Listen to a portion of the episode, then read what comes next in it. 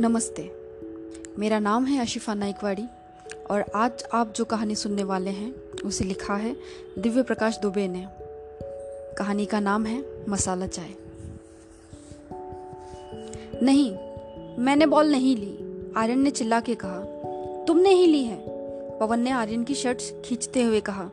अरे नहीं ली मैंने बॉल बाबा, नहीं ली तो खाओ विद्या कसम। विद्या कसम नहीं ली मैंने, आर्यन ने कन्फर्म किया। पूरा बोलो। बोलो, विद्या कसम, मैंने तुम्हारे नीले रंग वाली बॉल नहीं चुराई। विद्या कसम, मैंने तुम्हारी नीले रंग वाली बॉल नहीं चुराई। अब खुश। आर्यन ने दोबारा दांत पीस कर कहा। फिर उस दिन तुम मेरे बैग के पास क्या कर रहे थे? मैं गया ही नहीं तुम्हारे बैग के पास। अब जानने दो मुझे और शर्ट छोड़ो। आर्यन ने थोड़ा हड़का के कहा। ठीक है, पता है ना, झूठी विद्या कसम खाने से क्या होता है? हाँ हाँ पता है। एग्ज़ाम में फेल हो जाते हैं। तुम्हें फेल होने से डर नहीं लगता? लगता है। लेकिन जब मैंने बॉल ली ही नहीं, मैंने कोई झूठी विद्या कसम थोड़े खाई है कि फेल हो जाऊँगा। ये बोलकर आर्यन वहाँ से जाने लगा तो पवन ने उसे फिर रोका। अपनी मम्मी की कसम खाओ। आर्यन को अब गुस्सा आ गया। उसने पवन की शर्ट को कॉलर से पकड़ा और बोला, विद्या कसम खा ली ना? तुम्हारी दस रुपए की बॉल के लिए मैं मम्मी की कसम नहीं खाऊँगा, समझे? इतना कहकर आर्यन वहाँ से चलने लगा। पीछे से पवन की आवाज़ आई। जिसने मेरी बॉल ली हो वो चोर, उसका पूरा खानदान चोर, उसका बाप चोर, उसकी माँ चोर, उसके दादा चोर, उसकी दादी चोर, उसके नाना चोर और उसकी नानी चोर, सब चोर। आर्यन ने ये सब पूरा सुना भी नहीं और वो इंटरवल में क्रिकेट खेलने निकल गया। इधर क्लास में पवन के दोस्त हेमंत ने बताया कि अगर कल तक बॉल नहीं मिली तो अंडी बंडी संडी कर लेंगे। ये क्या होता है? पवन ने पूछा। हेमंत हंसा और पवन के कान में फुसफुसाया। अंडी बंडी संडी, जिसने चोरी की उसकी मार अंडी। पवन को ये तो पता था कि ये कोई बड़ी गंदी बात है। उसको सुन के अजीब सा सुकून आया। इसके बाद तो बॉल मिल ही जाएगी। पवन का मन तो किया कि एक बार हेमंत से पूछे कि रंडी क्या होता है। लेकिन उसको इतना लगा कि इतनी छोटी सी बात उसे नहीं पता, इस बात का हेमंत मज़ाक बना सकता है। इसलिए उसने पूछा नहीं। इसके बाद हेमंत और पवन इंटरवल में बाहर ठेले पर समोसे खाने चले गए। इंटरवल में खेलने के बाद आयरन अपनी ही कॉलोनी में रहने वाले नितिन के पास पहुँचा। नितिन उससे एक क्लास आगे था। उससे पूछा, झूठी विद्या कसम खाने से सही में फेल हो जाते हैं क्या? हाँ यार, मम्मी ऐसा बोलती है, नितिन ने कहा। और झूठी कसम खाने से क्या होता है? जिसकी भी झूठी कसम खाओ, वो मर जाता है। आर्य ने दोबारा पूछा, और अगर किसी मरे हुए की कसम खाओ तो? मरे हुए की कितनी भी कसम खाओ, कोई फ़र्क नहीं, नितिन ने बड़े ही कॉन्फिडेंस से कहा। हम्म लेकिन तुम ये सब क्यों पूछ रहे हो? नितिन ने पूछा। नहीं, ऐसे ही, आर्यन ने कुछ सोच के कहा। आर्यन अभी कसम और उसके कायदे कानून के बारे में समझ ही रहा था कि उसने एक और सवाल किया। भगवान कसम खाने से क्या होता है? सबसे सेफ़ भगवान कसम ही होती है यार। क्यों? क्योंकि भगवान कभी मरता नहीं है, झूठी कसम से भी नहीं। अबे यार, नहीं, यही तो खास बात है भगवान की, मरता नहीं ना, इसलिए सब भगवान की झूठी कसम तुरंत खा लेते हैं। तुझे भी कभी झूठी कसम खानी पड़े तो भगवान की खा लेना। ये बोलकर नितिन ने बड़े ही आराम से आर्यन को पूरी लाइफ का फंडा दे दिया। और भगवान कसम के लिए सामने वाला तैयार ना हो तो आर्यन ने पूछा तो एक रास्ता है। जो रिश्तेदार मर गया हो, उसकी कसम खा लेना। जैसे मेरी दादी नहीं है तो कभी मुझे ज़रूरत पड़ती है तो मैं अपनी दादी की कसम खा लेता हूँ। समझा? मेरी दादी ज़िंदा है यार, आर्यन ने कहा। फिर तो तुझे भगवान ही बचा सकते हैं, नितिन बोला। आर्यन ने दोबारा पूछा, और कोई रास्ता नहीं है? नितिन ने कुछ सोचकर बताया, नहीं, कल पूछ के बताऊँगा। अगले दिन नितिन अपनी दादी से पता करके बताया। एक तरीका है अगर बंदा कसम खा, कसम खाते हुए या लेते हुए अपने लेफ़्ट हैंड की दोनों उंगलियाँ क्रॉस करके बोल दे तो ऐसी कसम का असर नहीं होता।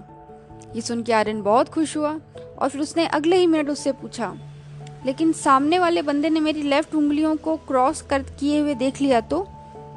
इस पर नितिन थोड़ा सा खींचते हुए कहा, अबे यार, जेब में हाथ डाल के कर दियो ना। अब आर्यन को कसम का पूरा मार्केट और उसका फर्जीवाड़ा समझ आ चुका था।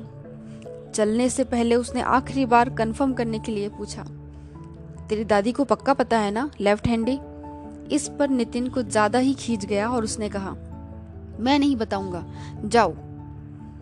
फिर थोड़ी देर चुप रहकर बोला, पक्का लेफ़्ट हैंड यार, अब ये मत पूछना लेफ़्ट हैंड कौन सा होता है? नितिन ये बोलकर और आर्यन ये सुनकर हंसने लगे। वहाँ से चलने के बाद आर्यन ने अपने राइट हैंड से अपना लेफ़्ट हैंड छूकर कंफर्म किया। उस दिन स्कूल में कुछ भी नहीं हुआ। पवन के पास दूसरी बॉल आ चुकी थी, लेकिन उसका शक अभी भी आर्यन पर था। पवन ऐसे तो नई बॉल मिलने से खुश था, लेकिन पुरानी बॉल मिल जाए तो उसके पास एक्स्ट्रा बॉल आ जाएगी। ये बात मन से जा नहीं रही थी। इसलिए उसने हेमंत के कहने पे क्लास में सारे लड़कों के लड़कों को अगले दिन इंटरवल का टाइम दिया कि कल सब लोग इकट्ठा हो जाएँ। कल अंडी बंडी संडी है। सारे लड़के इंटरवल में बताई हुई जगह पर इकट्ठा हो गए। हेमंत ने चिल्ला के कहा, अंडी बंडी संडी, जिसने चोरी की उसकी माँ। जब ये हेमंत बोल रहा था तो पवन आर्यन की तरफ़ घूर रहा था। क्लास के बाकी सब लड़के हेमंत की तरफ़ देख रहे थे। एक लड़के ने पूछा भी ये रंडी क्या होता है? तो हेमंत और उसके क्लास के बाकी लड़के उस पर हंसने लगे कि इतनी सी बात नहीं पता। पवन जैसे बहुत से बच्चे थे क्लास में जिनको इसका मतलब पता भी नहीं था। लेकिन उनको ये पता था कि ये कोई गंदी चीज़ है, जिसको बोलकर खोई हुई चीज़ें मिल जाती हैं। पवन और हेमंत का मन अभी भी नहीं भरा। उसने पूरी क्लास के सामने कहा, आर्यन को अपनी मम्मी की कसम खानी होगी।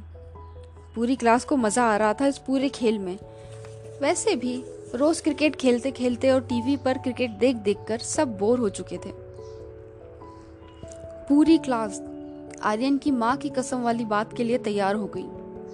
आर्यन ने गुस्से से पवन की शर्ट को कॉलर से पकड़ लिया। ये देखकर हेमंत ने आर्यन को धक्का दिया। कोई बीच में नहीं आया। क्लास के अच्छे लड़के वैसे भी लड़ाई झगड़े में नहीं पड़ते। उनके लिए अच्छाई का एक ही मतलब होता है। एग्ज़ाम में अच्छे नंबर। उनके लिए कोई ऐसी चीज़ जिससे अच्छे नंबर नहीं होते, वो गंदी चीज़ होती है। क्लास के बुरे लड़के हमेशा लड़ाई में पड़ते हैं। बिना बात, बिना इस बात की चिंता किए कि उनको लड़ाई से कोई फ़ायदा नहीं होगा। लेकिन यही लड़के शायद आगे चलकर अपने दोस्तों के लिए लड़ाई करते हैं। क्लास में बुरे लड़के ज़्यादा थे और अच्छे लड़कों का टाइम वेस्ट हो रहा था। तो सभी अच्छे लड़के वहाँ से चले गए और बुरे बुरे लड़कों ने मिलकर ये फैसला लिया कि आर्यन को अपनी मम्मी की कसम खानी होगी। आर्यन को समझ आ चुका था कि अब तो कसम खानी ही पड़ेगी। उसने कहा, कसम उसकी खाई जाती है जिसको सबसे ज़्यादा प्यार करते हो। मुझे सबसे ज़्यादा अपनी दादी से प्यार है, मैं उनकी कसम खाऊँगा। इस बात के लिए क्लास के सारे बुरे लड़के तैयार हो गए। आर्यन ने पैंट की जेब में हाथ डाला और दादी की कसम खा ली। फैसला हो चुका था। आर्यन ने बॉल नहीं चुराई थी। इंटरवल के बाद क्लास के अच्छे लड़कों ने बुरे लड़कों से इंटरवल में क्या हुआ था पूछ लिया। ठीक वैसे ही जैसे कभी उनको छुट्टी मारनी पड़ जाए तो अगले दिन आकर वो सबसे पहली सांस तभी लेते थे जब तक पिछले दिन का पूरा काम अपनी नोटबुक में कॉपी न कर लें। ऐसे में बुरे लड़के अपने कॉपी के दो तीन पन्ने खाली छोड़ देते थे, जो हमेशा खाली रहते थे।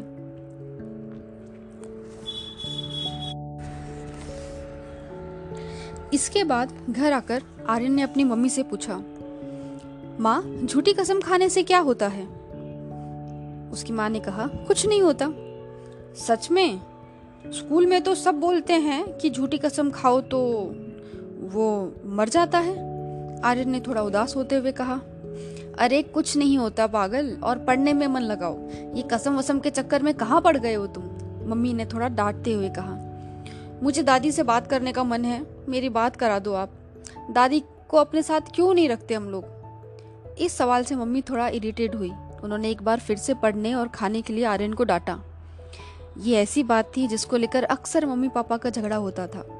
झगड़ा और भी बहुत बातों के लिए होता था। लेकिन इस बात पर एक बार इतना झगड़ा हो चुका था कि मम्मी आर्यन को उसके पापा के पास छोड़कर नानी के घर चली गई थी। और तभी तभी लौटी जब पापा दादी को लखनऊ छोड़कर आए। उस बार जब मम्मी लौटी तो बहुत दिनों तक उन्होंने पापा पर न गुस्सा किया, न किसी बात के लिए झगड़ी। दादी अपने पोते को अपने बेटे से भी ज़्यादा प्यार करती है। ये ऐसी इकलौती बात है जो शायद हिंदुस्तान के सभी हिस्सों में हिंदुस्तान जितनी ही सच है। घर पर सेटिंग कुछ ऐसे हुई थी कि तीन महीने में एक बार पापा एक दिन के लिए दादी के पास जाएँगे। गर्मी की छुट्टियों में जब मम्मी और पापा कहीं घूमने जाएँगे तो आर्यन दादी के पास रहेगा। आज वही तीन महीने में एक दिन वाला दिन था जब पापा दादी के पास गए हुए थे। रात में पापा ने दादी से आर्यन की बात कराई। आर्यन ने पूछा आपको याद नहीं आती मेरी? मोर प्राण, मोर बचवा कैसन बा? दादी ने पूछा। मैं समझा नहीं ना। हिंदी में बोलो ना आप। मुझे बहुत याद आती है बचवा तुम्हारी। मुझे भी, दादी। आप आ जाओ ना पापा के साथ। यहाँ कोई घर पे नहीं है। ये सब देखे पड़त बाना क्या दादी, हिंदी में बोलो ना। आऊँगी, जल्दी आऊँगी। अच्छे से पढ़ना, अपने पापा जैसे। अव्वल आवत रहन तोहर पापा। इस बार आर्यन को थोड़ा समझ में आ गया कि दादी क्लास में फ़र्स्ट आने के लिए बोल रही है। उसने तुरंत कहा, मैं फ़र्स्ट आऊँगा तो रहने आओगी ना? प्रॉमिस करो? हाँ हाँ आई बे मतलब आऊँगी। अच्छा दादी, ये बताओ झूठी कसम खाने से क्या होता है? आर्यन ने पूछा। बहुत बुरा होता है। कभी मत खाना मेरा प्राण। इसके बाद दादी ने फ़ोन आर्यन के पापा को दे दिया। आर्यन ने फ़ोन मम्मी को दे दिया। इसके बाद आर्यन को बस मिस यू टू सुनाई पड़ा। अगले दिन पापा आ गए। दादी ने आर्यन के लिए एक स्वेटर बना के भेजा था और 101 रुपए मिठाई और टॉफी के लिए दिए थे। नोट पर दादी लिखकर आर्यन ने अपनी गुल्लक में डाल दिया और बेसब्री से जाड़े का इंतज़ार करने लगा। स्कूल में सब सही चलता रहा। बुरे लड़के थोड़े और बुरे होते गए, अच्छे लड़के थोड़े और अच्छे। लड़कियों को दोनों तरह के लड़कों में इंटरेस्ट आना शुरू हो चुका था। जाड़ा आया तो आर्यन ने सबसे पहले दादी वाला स्वेटर पहनने की जिद की। स्वेटर निकाला गया, लेकिन स्वेटर छोटा निकला। दादी ने जब आखिरी बार आर्यन को देखा था, उसी साइज़ के हिसाब से बुना था। लेकिन आर्यन बहुत तेज़ी से बड़ा हो रहा था। उस बार लखनऊ में रिकॉर्ड तोड़ ज़्यादा पड़ा। पापा को दादी को देखने तीन महीने वाले शेड्यूल से पहले जाना पड़ा। वहाँ जाकर जब पापा ने दादी की आयरन से बात कराई तो उसने छोटे स्वेटर की शिकायत की। दादी ने बोला, बड़ा बना के भेज देगी। पापा गए थे एक दिन के लिए, लेकिन चार पाँच दिन तक नहीं लौटे। मम्मी ने बताया कि दादी की तबीयत बहुत ख़राब है, और दादी की इस खराब तबीयत की वजह से मम्मी और पापा के जो झगड़े होते थे, वो सब आर्यन को थोड़ा थोड़ा समझ में आने लगा था। अगले दिन मम्मी गुस्से में सामान पैक करने लगी। वो लोग लखनऊ जा रहे थे। आर्यन दादी से मिलने को लेकर बहुत खुश था। उसने लखनऊ वाले घर की छत बहुत अच्छी लगती थी। जब वो चलने वाले थे तो दादी ने फ़ोन पर आर्यन से कहा बचुआ जब मम्मी मेरे जैसी बुढ़ी हो जाएगी तो उसके साथ रहना। जैसे तोहार पापा मेरे पास हैं। आर्यन ने तुरंत कहा पक्का प्रॉमिस दादी, विद्या कसम। आर्यन को दादी की हिंदी थोड़ी थोड़ी समझ में आने लगी थी। और दादी कोशिश करके आर्यन वाली हिंदी बोलने लगी थी। आर्यन की मम्मी ने जानबूझकर लेट करके उस दिन वाली ट्रेन छोड़ दी। पापा उस दिन भी गुस्सा हुए थे। आर्यन ने अपनी मम्मी को बस इतना बोलते हुए सुना, एक दिन में कुछ थोड़ी ही हो जाएगा। एक दिन बाद, जब आर्यन अपनी मम्मी के साथ लखनऊ पहुँचा तो उसने देखा कि दादी आँगन में लेटी हुई है। आधा बुना हुआ स्वेटर आधा बुना हुआ स्वेटर सामने शीशे वाली अलमारी में रखा हुआ है। आर्यन के बचपन वाली एक फ़ोटो सामने लगी थी। दादी कुछ भी बोल नहीं रही थी। आर्यन कोशिश करता रहा कि दादी बोल दे। उसने कहा भी, आप अपनी वाली हिंदी में ही कुछ बोल दो ना, मैं समझ जाऊँगा। ये सब देख कर भी मम्मी रोई नहीं। आर्यन अपने पापा को चुप कराने लगा। उसने छत पर जाकर पवन वाली बॉल सामने नाले में फेंक दी। बॉल फेंकने के बाद उसने चारों ओर देखा कि किसी ने देखा तो नहीं। हफ़्ते भर बाद जब आर्यन स्कूल पहुँचा तो धीरे धीरे सबको पता चला कि आर्यन की दादी मर गई। लखनऊ जाने के चक्कर में आर्यन कई दिन से पढ़ नहीं पाया था। और मंडे, अगले मंडे, टेस्ट में फेल हो गया। क्लास के अच्छे लड़कों ने पूरे स्कूल में ये बात फैला दी कि कभी झूठी कसम नहीं खानी चाहिए। एक लड़के ने अपने दादी की झूठी कसम खाई थी तो उसकी दादी मर गई। धीरे धीरे ये बात हर जगह फैल गई कि झूठी कसम नहीं खानी चाहिए और कभी खाने भी पड़े तो सबसे सिर्फ़ भगवान की कसम होती है। ये था इस कहानी का पार्ट वन, जिसका नाम था विद्या कसम। इस कहानी के पार्ट टू, यानी कि जीवन शादी डॉट कॉम, हम आपको अगले एपिसोड में मिलेंगे। लेखक दिव्य प्रकाश दुबे को बहुत बहुत धन्यवाद ऐसी बेहतरीन रचना लाने के लिए।